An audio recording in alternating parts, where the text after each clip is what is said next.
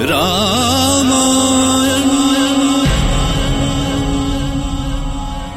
मैं काल हूँ। वानर राज सुग्रीव ने अपने सैनिकों को देवी सीता का पता लगाने का जो समय दिया था, वो बीत चुका था। अब उनकी वापसी की प्रतीक्षा थी। इसी बीच उन्हें अंगद के दल के आने की सूचना मधुवन के रखवाले से मिली और सुग्रीव ने श्री राम और लक्ष्मण को पहले ही शुभ समाचार बता दिया। तभी अंगद का दल खुशी से नाचता हुआ उसी ओर आता दिखाई दिया। देखिए श्री राम देखिए। सारा दल किलकारियाँ भरता हुआ भागा चला आ रहा है। उनका ये उत्साह देखकर मैं पूरे विश्वास के साथ कह सकता हूँ कि देवी सीता का पता चल चुका है। अंगद के दल की प्रत्येक क्रिया शुभ सूचना दे रही है। देखिए देखिए, वो प्रभु के जयकार करते चले आ रहे हैं। जब तक वो शुभ सूचना ना दे तब तक हम क्या कह सकते हैं वानर राज? अंगद के दल की प्रत्येक क्रिया शुभ सूचना दे रही है सौमित्र। देखिए वो प्रभु की जय जयकार करते चले आ रहे हैं। बोलो प्रभु श्री राम की। पुत्र अंगद हम तुम सबकी सफलता से अति प्रसन्न हैं। श्री राम की कृपा से तुम लोगों का जीवन सदा हर्ष और उत्साह से भरा रहे। बताओ कहाँ है देवी सीता? वे कुशल तो है ना? राक्षसों ने उनका उनका कोई आयत तो नहीं किया ना युवराज अंगत प्रभु आप समझ रहे होंगे कि देवी सीता का पता मैंने लगाया है। किंतु ऐसी बात नहीं है। उनका पता लगाने वाला तो ये आपके सामने चुपचाप खड़ा है प्रभु। जय श्री राम प्रभु माते जानकी रावण की अशोक वाटिका में है। आपके बिना वे निश्चित ही कष्ट में है। किंतु उस राक्षस लोक में भी कुछ राक्षसियाँ उनके साथ हैं जो सदैव उनकी सुरक्षा करती हैं। परंतु हनुमान तुम्हें कैसे पता चला कि तुम जिनसे मिलकर आए हो वो हमारी पूज्य भाभी ही थी? इसका प्रमाण मेरे पास है, भैया लक्ष्मण। ये देखिए, ये चूड़ामणि माते जानकी ने ही पहचान के रूप में दी है। चलत मोही चूड़ामणि दीन्ही रघुपति हृदय लाई सोलेन्ही नाथ युगल लोचन भरि बारी। बचन कहे कछु जनक कुमारी। ये तो ये तो सचमुच जानकी का चूड़ामणि है। हनुमान, तुमने ये चूड़ामणि दिखाकर सिद्ध कर दिया। कि तुम मेरे परम प्रिय हो। तुम नहीं जानते हनुमान। इस चूड़ामणि को देखकर मुझे मुझे नया जीवन मिल गया है। जब हमारे चारों ओर अंधेरा था, तब तब तुमने ये चूड़ामणि दिखाकर हमें उजाले से भर दिया हनुमान। उजाले से भर दिया। इस कार्य के लिए हम तुम्हारे सदा आभारी रहेंगे हनुमान। अब विस्तार से बताओ कि लंका में क्या क्या हुआ। प्रभु, माते सीता की खोज में मैंने पूरी लंका छान मारी, पर कहीं उनका कोई संकेत नहीं मिल पा रहा था। पर अचानक आधी रात में मुझे लगा कि कोई आपके नाम का जाप कर रहा है। मैं पास गया और उनकी बातें सुनी तो लगा कि वे आपके भक्त हैं। उनकी बातों से मैंने जाना कि माते जानकी अशोक वाटिका में है। फिर किसी प्रकार मैं अशोक वाटिका पहुँचा और एक पेड़ पर बैठकर वाटिका का निरीक्षण करने लगा। और तभी मुझे माता जानकी के दर्शन हुए। रात, दिन, रो रो कर उनके आँसू भी सूख चुके थे प्रभु। माथे पर तिलक की चमक फीकी पड़ गई थी। मुख भी मलिन हो गया था। बस करो हनुमान, बस करो। मुझसे अपनी जानकी का और दुख नहीं सुना चाहता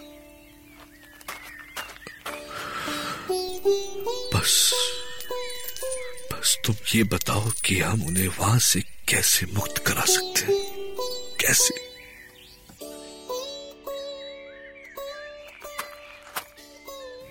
चुप क्यों हो, हनुमान? क्या क्या सीता की मुक्ति संभव नहीं? आप ये कैसी बातें कर रहे हैं प्रभु? यदि आपका आदेश होता तो मैं माते को लेकर ही वापस आता। और फिर माता का सम्मान इसी में है कि आप स्वयं उन्हें मुक्त कराएँ। किंतु अब हमें क्या करना है? मुझ मूर्ख से ऐसे प्रश्न क्यों पूछ रहे हैं प्रभु? मैं उनकी भावनाओं का सम्मान करता हूँ हनुमान। और ये भी जानता हूँ कि उस दुष्ट रावण से उनकी मुक्ति का कार्य तो मुझे ही करना होगा। भैया चलिए। अब बातों के लिए समय नहीं है। वानर राज आप अपनी सेना तैयार कीजिए। युद्ध के लिए अब मेरी भुजाएँ फड़क रही हैं। अब जब तक लंकेश रावण का वध नहीं होगा तब तक मुझे चैन नहीं आएगा। जहाँ सीता की सूचना पाकर राम भावुक हो उठे थे वहीं लक्ष्मण क्रोध से काँप रहे थे। उन्होंने गरजते हुए अपना धनुष उठा लिया। उनका वश चलता तो वो उसी क्षण रावण पर आक्रमण कर देते। पर क्या लंका विजय आसान थी? लक्ष्मण ठीक कह रहे हैं बानर राज सुग्रीव। अब हमें युद्ध के लिए शीघ्र प्रस्थान करना चाहिए। अवश्य श्री राम अब हम देवी सीता को आपके सम्मुख उपस्थित करके ही दम लेंगे। मैं सूर्य पुत्र किष्किंदापति सुग्रीव। धरती आकाश ग्रह और नक्षत्रों को साक्षी मानकर वचन देता हूँ कि देवी सीता की प्राप्ति किए बिना किष्किंदा महल में पैर नहीं रखूँगा। हनुमान यथा शीघ्र सेना की व्यवस्था करो। जैसी आज्ञा वानर राज। शीघ्र ही श्री राम ने वानरों की भारी सेना जुटा ली। सेना इतनी विशाल हो चुकी थी कि उनकी ओर छोर का पता नहीं चल रहा था। और जब पूरी सेना समुद्र के किनारे पहुँची तो अचानक सब चिंता में पड़ गए कि ये सेना विशाल सागर को पार कैसे करेगी। किंतु श्री राम की अद्भुत शक्ति पर सबका अटूट विश्वास था, और वही विश्वास उनका संबल था। प्रभु, हम महासागर के किनारे तक तो पहुँच आए। अब यहाँ से लंका की दूरी बस सौ योजन है। किंतु बिना समुद्र देव की सहायता के हम इस दूरी को कैसे पार कर सकेंगे? उड़कर समुद्र पार करने की कला तो बस हनुमान के पास ही है श्री राम चिंता न करें। समुद्र देव की सहायता से ये कार्य अवश्य हो जाएगा। हे समुद्र देव हमारे इस महान उद्देश्य में आप सहभागी बने। हमें उस पार जाने का मार्ग दे समुद्र देव धर्म की रक्षा में हमारा साथ दे। कृपा करें देव हम आपसे विनती करते हैं कि हमारा उद्देश्य पूर्ण करें। प्रभु समुद्र देव तो और भी भयानक रूप धारण करते जा रहे हैं। मेरी प्रार्थना स्वीकार करें समुद्र देव। न्याय के लिए मेरी प्रार्थना स्वीकार करें।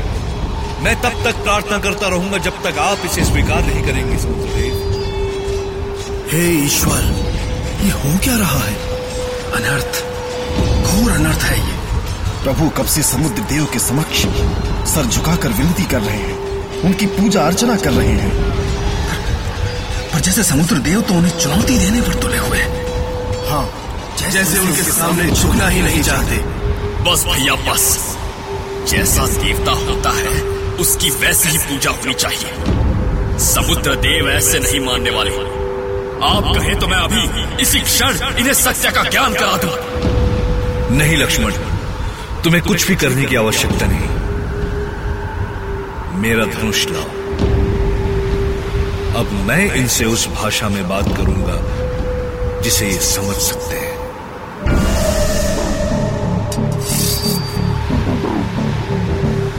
बस समुद्र देव बस।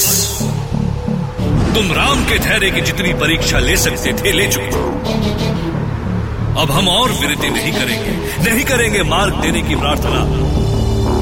क्योंकि तुम तुम हमारी प्रार्थना के योग्य ही नहीं हो। यदि तुमने हमारी विनम्रता को हमारी दुर्बलता समझा है तो तुम्हें इस भूल का दंड अवश्य मिलेगा। सुन लो समुद्र देव। मैं दशरथ नंदन राम तुम्हारे विनाश का उद्घोष करता हूँ। इस विनाश का कारण तुम स्वयं होगे, क्योंकि तुमने तुमने अपने अहंकार में सिर्फ़ मेरा ही नहीं, सारी मानवता का उपहास किया है, और तुम्हारे इस उपहास का बस एक ही उत्तर है। और वो है, तुम्हारा विनाश। हे शिव, हे देवाधिदेव मैं दशरथ नंदन राम तुम्हें साक्षी मानकर प्रतिज्ञा करता हूँ कि मैं अपने बाण के एक ही प्रहार से समुद्र का नाश कर दूँगा। जल की एक एक बूंद को अपने क्रोध की प्रचंड ज्वाला में भस्म कर दूँगा। जिन उछाल खाती लहरों पर इन्हें गर्व है, उस गर्व को मैं पल भर में चूर चूर कर दूँगा। जिस शक्ति के कारण आज मानवता का अपमान हुआ है, मैं उस शक्ति को सदा सदा के लिए अंत कर दूँगा। जो घमंड मुझे मेरा कर्तव्य करने से रोकता है, उस घमंड को खंड खंड कर देगा ये दशरथ नंदन राम।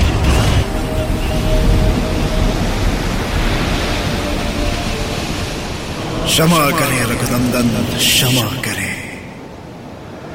मैं समुद्र देव आपके चरणों का दास हूँ। आप जैसा कहेंगे, वैसा करने के लिए तैयार हूँ। यदि मैं सूख जाऊँगा तो उन प्राणियों का क्या होगा जो मेरी शरण में है? उन्होंने ऐसी कौन सी भूल की है प्रभु? उन्हें जीवन दान दे और मुझे भी क्षमा कर दे प्रभु। मुझे भी क्षमा कर दे। ठीक है, देव। मैं आप पर प्रहार नहीं करूँगा पर आपको उस पार लंका जाने का मार्ग बताना होगा आपकी सेवा में नल और नील जैसे योग्य सेवक है प्रभु। मैं इन्हें आशीर्वाद देता हूँ।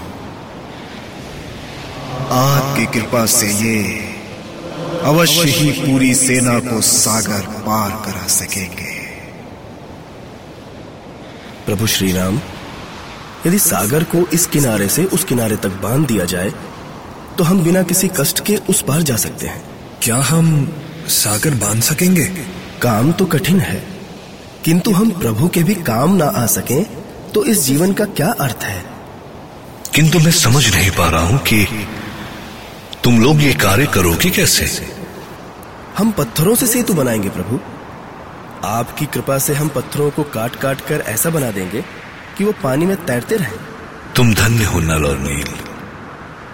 तुम धन्य हो। चलो अब कार्य आरंभ करो। तो आओ साथियों प्रभु का नाम लेकर काम शुरू करो। बोलो श्री राम की समुद्र पर पुल बांधना असंभव कार्य था पर प्रभु की इच्छा और उस इच्छा से भी बढ़कर प्रभु भक्तों की आस्था ने उस असंभव को भी संभव कर दिखाया। वो आस्था कुछ भी कर सकती थी। उसी भक्ति और आस्था का बल था जो छोटे और साधारण से दिखने वाले जीव भी त्रिलोक विजेता दशानंद को चुनौती दे सकते रामाय